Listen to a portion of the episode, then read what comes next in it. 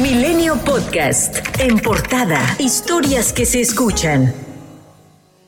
Tras un mes de haber sido reportado como desaparecido, familiares de Pedro Carrizales, el Mijis, identificaron su cuerpo en el Servicio Médico Forense de Tamaulipas, el cual fue localizado en el kilómetro 27 de la carretera Piedras Negras, Nuevo Laredo, donde se registró un accidente automovilístico.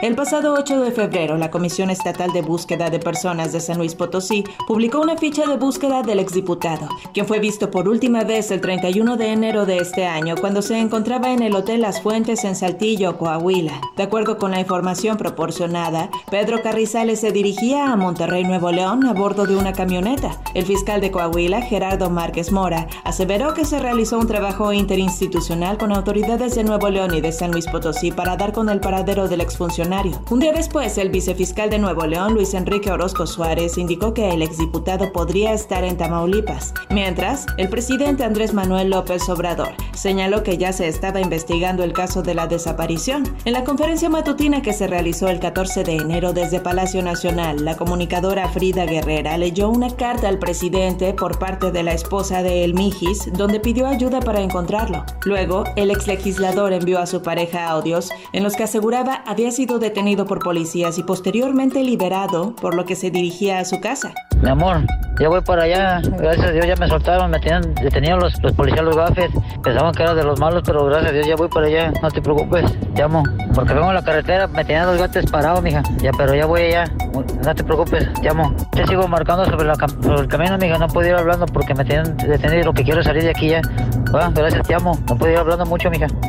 El 15 de febrero, Miriam Martínez, esposa de El Mijis, aseguró que el diputado estaba vivo y que su última ubicación conocida era en Nuevo Laredo, Tamaulipas. A cuatro días de que se registró una masacre en el municipio de Marcos Castellanos, Michoacán, donde ejecutaron a 17 personas, fuerzas del orden aseguraron al menos 30 artefactos explosivos para ser utilizados por el crimen organizado. En tanto, el subsecretario de Seguridad Pública de la Secretaría de Seguridad y Protección Ciudadana, Ricardo Mejía, acusó que las autoridades municipales no alertaron sobre el ataque en un velorio, como lo aseguró el alcalde José Luis Anguiano. El primer video que suben, que desata toda esta teoría de, la, de, la, de los 17 y del fusilamiento, lo sube una, una página de Facebook, pero a la fiscalía tiene las 18 horas como, como el momento.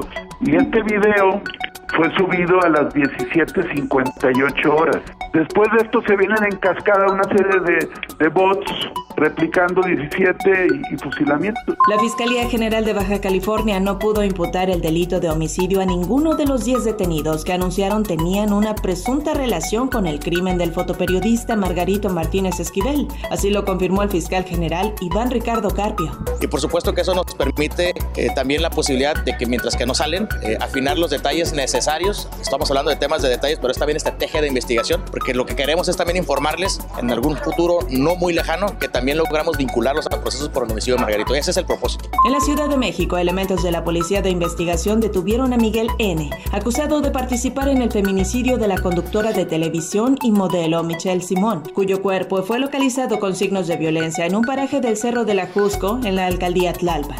La Secretaría de Seguridad Ciudadana Capitalina trabaja en contener la violencia más que en luchar contra el tema de drogas, según dijo el titular de la dependencia, Omar García Harfuch, a más de dos años de que se instaló el plantón 420 afuera del Senado, donde se siembra y consume marihuana. El secretario de Seguridad dijo que no se tiene contemplado levantarlo. Es diferente detener personas que, que consuman o que, perdón, que posean, estén en posesión de droga o que la comercialicen, a levantar todo un plantón porque nosotros supongamos que todo el plantón de todas las personas tienen. Es un tema que ha sido mucho más complejo, ustedes lo saben bien. No, sí, sí. Y nosotros en cuanto encontremos una conducta ilícita lo vamos a por su parte, el coordinador de Morena en el Senado, Ricardo Monreal, rechazó que México sea un estado fallido por la escalada de violencia que se registra y mucho menos que los cárteles del narcotráfico hayan rebasado al gobierno federal. En México hay tranquilidad, hay instituciones, está funcionando, sí hay eh, territorios donde se tiene que actuar, pero eso es muy distinto a asegurar que hay un estado fallido. Me parece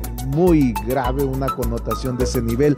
El expresidente del Tribunal Universitario de la UNAM, Eduardo López Betancourt, ratificó ante la Cámara de Diputados su demanda de juicio político contra el titular de la Fiscalía General de la República, Alejandro Kertzmanero. Lo acusa de perseguirlo desde hace 22 años y de fabricarle el delito de hostigamiento sexual por el cual fue vinculado a proceso y destituido de su cargo la semana pasada. Si una alumna mía, una alumna mía que he tenido más de 30 mil estudiantes como discípulas, una de ellas que haya sido mi alumna, me señala como un hostigador, en ese momento me allano esta demanda. Ese es el reto que yo preciso para demostrar mi plena inocencia. ¿Cuál es la causa? Mi crítica que hago constantemente a la universidad, que es antidemocrática, que hay corrupción. El gobernador de Veracruz, Cuitlagua García Jiménez, descartó enviar la iniciativa que había anunciado para crear un nuevo delito que sustituyera al de ultrajes a la autoridad, declarado inconstitucional por la Corte el lunes. César Cravioto, vocero del grupo parlamentario de Morena en el Senado, informó que se dio entrada a un punto de acuerdo de urgente y obvia resolución donde se solicita la comparecencia del presidente del Instituto Nacional Electoral, Lorenzo Córdoba, para que explique el costo tan elevado del proceso de revocación de mandato que se realizará el próximo 10 de abril. Un grupo de alrededor de 40 mexicanos que logró escapar del conflicto en Ucrania tras ingresar vía terrestre a Rumanía con ayuda de la Secretaría de Relaciones Exteriores pasó la noche en un albergue de Bucarest para refugiados. Guillermo Ordorica, embajador de México en Rumanía, informó que este jueves estaría saliendo un vuelo para repatriar a más conacionales. Afortunadamente están con nosotros, están, a, están bien eh, atendidos eh, y si todo sale bien, y no tenía por qué no ser así, el día de mañana por la mañana, eh, el avión de la Fuerza Aérea Mexicana eh, despegará con destino a la Ciudad de México. En 24 horas, México sumó 12.341 nuevos casos de COVID-19 y 304 muertes, de acuerdo con el comunicado de la Secretaría de Salud.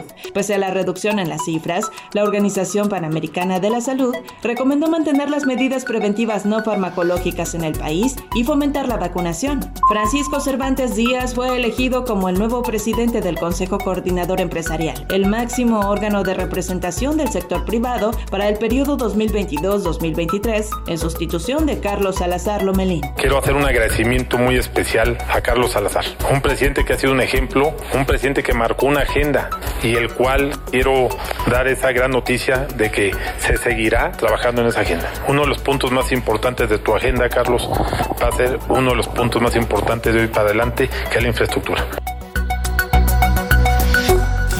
Milenio Podcast.